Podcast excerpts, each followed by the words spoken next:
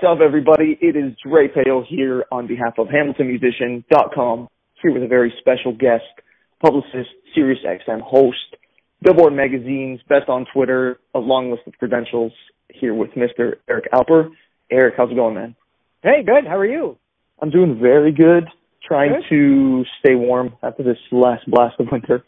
Uh, you won't be able to achieve that goal, so you might as well just forget about it and um, get used to minus 12. Yeah, welcome to Canada. Yeah, exactly. But you know what? Let's get right into some questions. I'm really excited to be talking to you. Um, first off, I want to know about uh, your opinion on the current state of the music industry. Um, what is your opinion on the pop-dominated kind of mainstream we have going on right now? And do you so foresee a change in the way that things are going? Is is, is there even a need for one? Um, well, you, you know what? It, it, it's funny because where there seems to be a lot of doom and gloom when it comes to the music industry in the last little bit. The fact is, though, that you know they've got a little bit of the light at the end of the tunnel. Finally, I think for where things are are going. Um, you know, the, the Canadian album sales are just um, you know, they're about 12% down so far this year based on year to year. And the biggest problem is the sale of digital albums. That's actually dropping by about 26% so far this year. Vinyl is up 7%, which is nice, but I still think that, you know, where 7% sounds like a really great number. The fact is though that it's not going to, you know, do a huge amount of business still, even at forty dollars for each of the, the vinyl record that you can find at the record stores. Um, but where where the music industry seems to be succeeding very very well is is generating um, their revenue is uh, almost at about ninety nine percent um, in terms of the on demand audio streams. That's your Spotify's, your um, Google, Apple Music, and things like that. So I think the more that people get on the one or two formats that are available, um, which is going to be on-demand streams and whether it's free subscriptions or paid subscription to these downloading sites and streaming sites, I think that the music industry will start to see a little bit more of a of an uptick where they start to focus less on people who want to own physical copies of their CDs or vinyl and uh, concentrate can can continue to concentrate more um, on a new generation that doesn't want to own anything. They don't want to own a car. They don't want to own their home. They don't want to own much. They don't want to own their books. They certainly don't want to own their music. So um, it'll be interesting to see in the next couple of years what happens with that. What about the actual diversity in the music? I saw you you tweeted the last few days about the Beatles and the fact that She Loves You and Tomorrow Never Knows were only about two years apart, which is insane. In your opinion, do you think like the industry today even allows for such a drastic change in style in such a short amount of time for an artist? Will we see another Beatles type evolution of music? Um, it, it's almost two different questions. Um, will we see another Beatles? No, because I think there's there's so much diversion and there's so much separation between what we all as music fans and as consumers want to buy at the same time. In the early 60s, you had only a handful of radio stations available. You had a handful of television stations that was available. Um, and even though that you had various record labels around Canada and the US and the UK that were distributing music, there were a lot more regional hits back then that people didn't know about. You could be you could be selling forty or fifty thousand copies in St. Louis and in Cincinnati, you would have no idea what song that was unless you heard about it on the radio. Now there's the ability that you can listen to 45 million songs at your fingertips. And so I think things are a little bit more um more more heavy topped, which is that when people have all sorts of different choices to choose from, people will tend to go and find their own niche and their own community to listen to and to hang out with. So you won't have 73 million people all watching the Beatles on the Ed Sullivan show or the Rolling Stones getting 40 million or 25 to 40 million people, depending on what you read, all buying Michael Jackson's Thriller because that's what America was listening to. Now, even with as big as Adele is and as big as Taylor Swift is, they haven't sold more than 10 million copies. Um, that's in terms of physical, in terms of streaming, um, but certainly it's it's going to be a lot harder to gather up everybody's attention span for longer than four minutes. Because if you're a label right now, you're probably working with the band, you're releasing a video on a Monday, by Thursday it's already forgotten about, by Friday your fans want something new after they finish sharing or looking at it based on a tweet or a post that they saw on Twitter or Facebook. So it's it's a little bit more difficult to round up everybody all at the same time. Will can a band go from like She Loves You to to Tomorrow Never Knows? I think it's going to be really difficult because I think everything was just so new. So chances are, if you're writing pop songs and you suddenly take acid and you start making things a little bit more colorful and you have an amazing producer like a George Martin that allows you to be really funky and have a lot of fun in the studio and try different things that people haven't tried before, which is next to impossible to find any kind of new ideas anyway. Even if you had all of that, there's no way in hell that a major label would let you release what you released, provided that you were already a pop star two years ago. So can Katy Perry put out a prog rock album? Absolutely not. There's no way she's going to be able to do that. Do you think that this inability to kind of pay attention, like you were saying, for a long period of time, do you think that that's maybe one of the main causes for the way, for example, in Toronto we're seeing the multiple closures of live venues and stuff like that? And also, how do you how do you think that this is going to affect like rising artists with the less venues to perform at? Yeah, I, I think with the with the uptick that social media and music streaming services have have brought to fans, it allows them to have access to way more music than they ever had even dreamed possible. And with YouTube allowing people to watch whatever videos they want and concerts however many times they want to from shows that were around the world, whether it was yesterday or whether it was 40 years ago, I think that has something to do with the fact of why a new generation of music lovers don't want to go out anymore. Um, and if they do want to go out, they may not want to see a band live. The, um, you know, what what they're kind of listening to, for the most part, if you're a pop music fan, isn't found in the clubs. It's found at the Air Canada Center. It's found at the Rogers Center. It's found at Massey Hall. It's found at the bigger venues that are a little bit more stable. But when you have artists like Katy Perry and the Chainsmokers and The Weeknd and Drake and Rihanna and all of these like massive, massive artists selling out stadiums, they're not really doing anything other than just kind of recreating the album in some senses.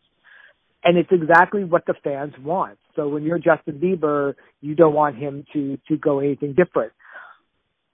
So it leaves a little bit of, a, of an opening for the clubs to be able to say, okay, well, let's find those up and coming artists. Well, the fact is though that those up and coming artists can't usually draw anyway. They never could. It's why they're up and coming. It's why they play for the door. It's why usually they suck until they get better. And so there's a little bit of a different mentality going on now where sometimes the bands don't have to practice 10,000 hours like Malcolm Gladwell, the author, will say you need to do in order to become an expert in your field or a master at your instrument. You could just create a an amazing video and get it up on YouTube and never have to tour if you don't want to. Or you can be like say OK Go for instance and go immediately to mid-sized venues based on the popularity of the videos that you're creating. And they're a great band live, don't get me wrong, but there's no there's there's little respect, I think, for the touring from coast to coast if you are a rock band these days. I think it's really difficult to do.